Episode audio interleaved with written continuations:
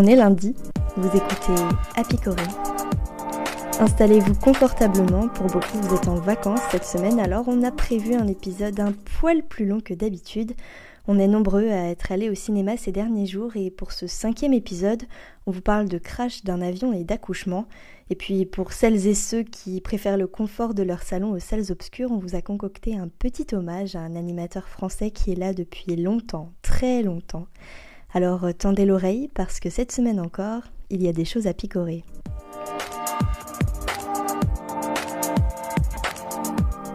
C'est un film à la fois angoissant et fascinant. Boîte noire, c'est l'histoire d'un jeune homme chargé d'enquêter sur le crash d'un vol Paris-Dubaï. Personne ne croit à ses analyses, tout le monde le prend pour un fou, et Clément avait envie de vous mettre dans l'ambiance.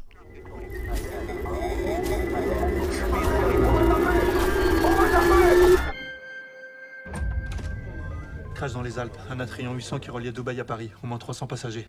Les experts du BEA ont été dépêchés sur les lieux de l'accident pour tenter de localiser les boîtes noires. Mathieu, j'ai besoin de connaître l'enchaînement exact des événements.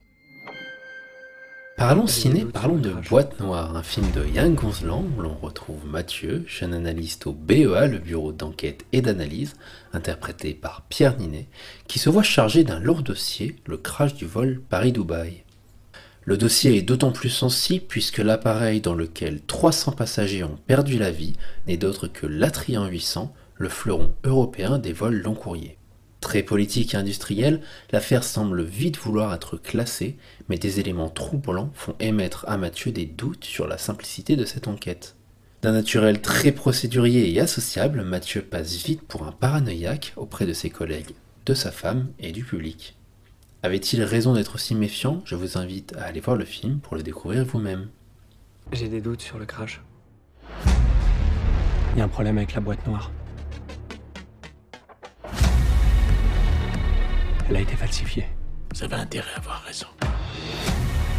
Je comprends pas qu'on ait pu lui confier l'enquête. Il a encore entendu des sons fantômes. Ce qui frappe avant tout dans Boîte Noire, c'est l'effort porté au détail, que ce soit dans les procédures d'enquête que dans le réalisme des lieux. On notera notamment des mouvements osés et puissants de caméra marquant les moments clés du récit. Atténue le moteur dans le médium. Concentrez-vous sur ce qu'on entend.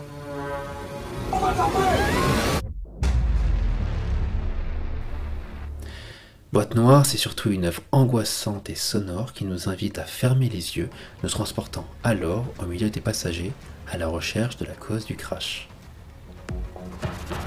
Il y a eu un attentat, t'es le premier à l'avoir entendu. Ce que j'ai entendu, c'est une putain de suite d'incohérences.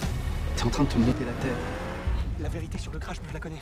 Pour aller plus en profondeur, le film nous propose une réflexion autour de l'automatisation à outrance de nos moyens de transport, ainsi que sur les actions et les pressions des grandes entreprises dans un objectif de rentabilité au détriment souvent de la sécurité. Un film qui cependant, je l'espère, ne vous enlèvera pas l'envie de voyager. Et on a appris cette semaine que le film était vu depuis l'espace. L'astronaute Thomas Pesquet a regardé Boîte Noire depuis la Station spatiale internationale.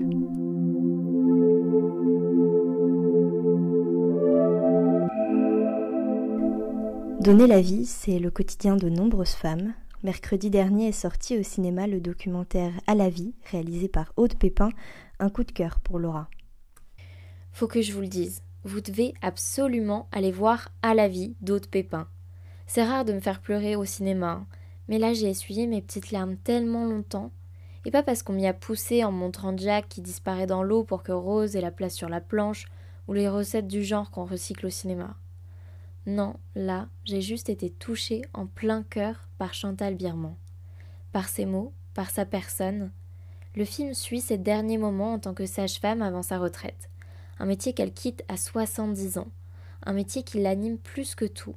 Et un métier à travers lequel elle revendique les droits des femmes.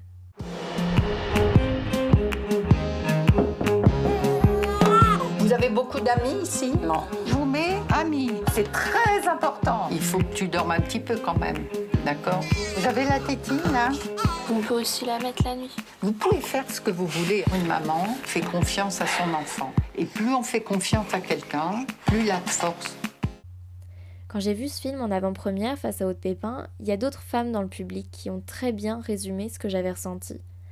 C'est d'abord prenant pour une personne comme moi, qui a la vingtaine et qui découvre le féminisme dans les livres, de voir une témoin du militantisme des années 70.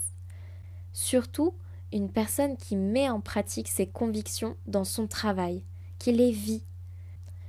Les difficultés que les mamans traversent m'ont touchée aussi, et Chantal Birman insiste sur le besoin de les accompagner, car le suicide est la deuxième cause de mortalité chez les mères.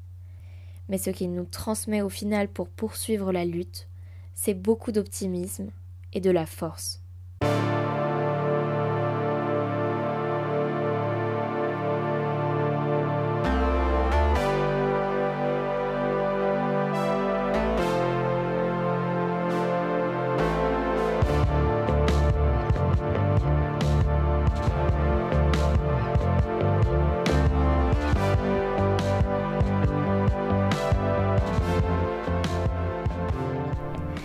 N'a jamais eu de plaisir coupable? Pour certains, c'est le chocolat, pour d'autres, c'est les chansons kitsch, et pour Clara, c'est Michel Drucker.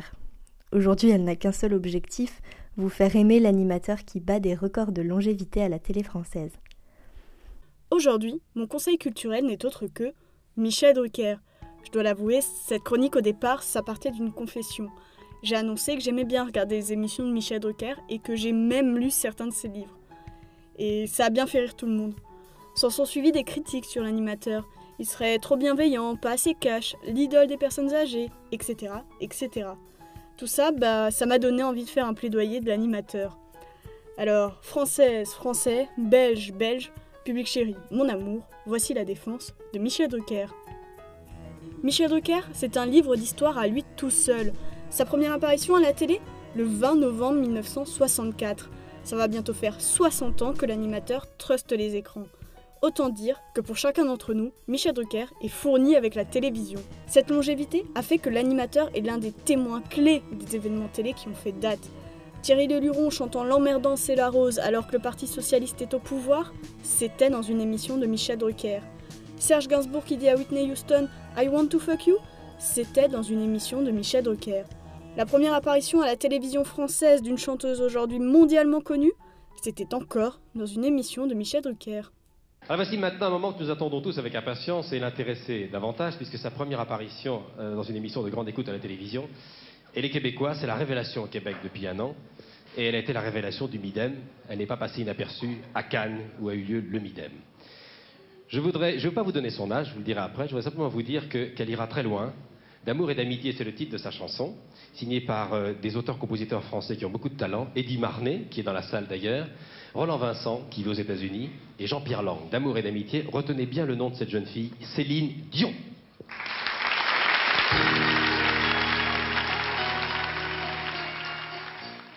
Toutes ces anecdotes et bien d'autres encore, Michel Drucker les a recensées dans divers livres. Je vous les conseille. On y découvre des personnalités françaises sous un nouveau jour. Michel Drucker sait écouter les gens pour mieux les mettre à l'aise et faire en sorte qu'ils se confient. Selon moi, l'animateur a un talent énorme que je n'ai encore trouvé chez personne d'autre, ou du moins pas aussi poussé. C'est ce que je qualifie de dépersonnalisation de l'anecdote. Quand l'animateur va vous parler d'un passage de sa vie, c'est comme s'il disparaissait pour mettre en avant une autre personne.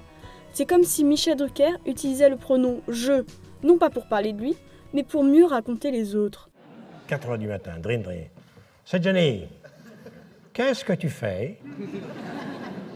Je dis, je dors. Est-ce que tu as vu Apocalypse Now? Tu sais, le film de Coppola avec euh, Robert Duval, ils sont à quatre hélicos, ils attaquent le Vietnam. Eh bien, on va attaquer le Stade de France et tu vas me déposer sur la fule.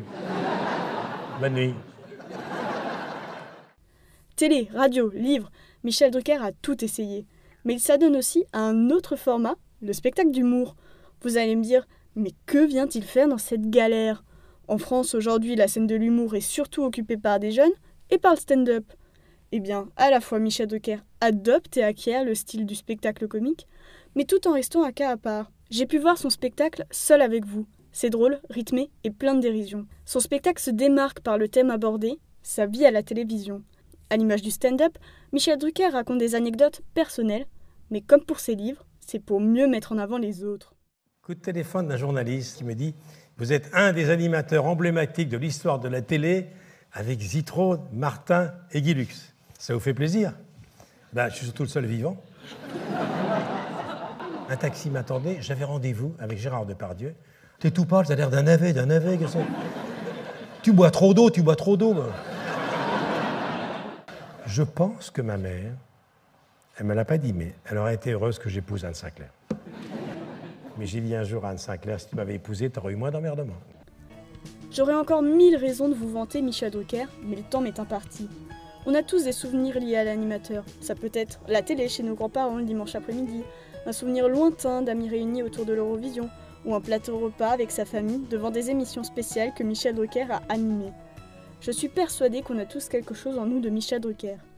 Alors, j'espère avoir réussi à vous convaincre, et peut-être qu'on se retrouvera devant vivement dimanche.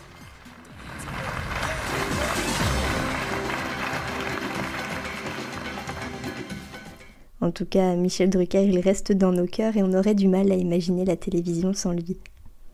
Ça fait déjà cinq semaines qu'on vous parle culture et que vous êtes de plus en plus nombreux et nombreux à nous écouter. On voulait vous dire merci et on avait une bonne nouvelle à vous annoncer. Désormais, le podcast est dispo non seulement sur Spotify, mais aussi sur Google Podcast. On va essayer d'élargir encore à d'autres plateformes dans les prochaines semaines. En attendant, portez-vous bien. On se retrouve la semaine prochaine avec, comme d'habitude, d'autres surprises à picorer. À bientôt!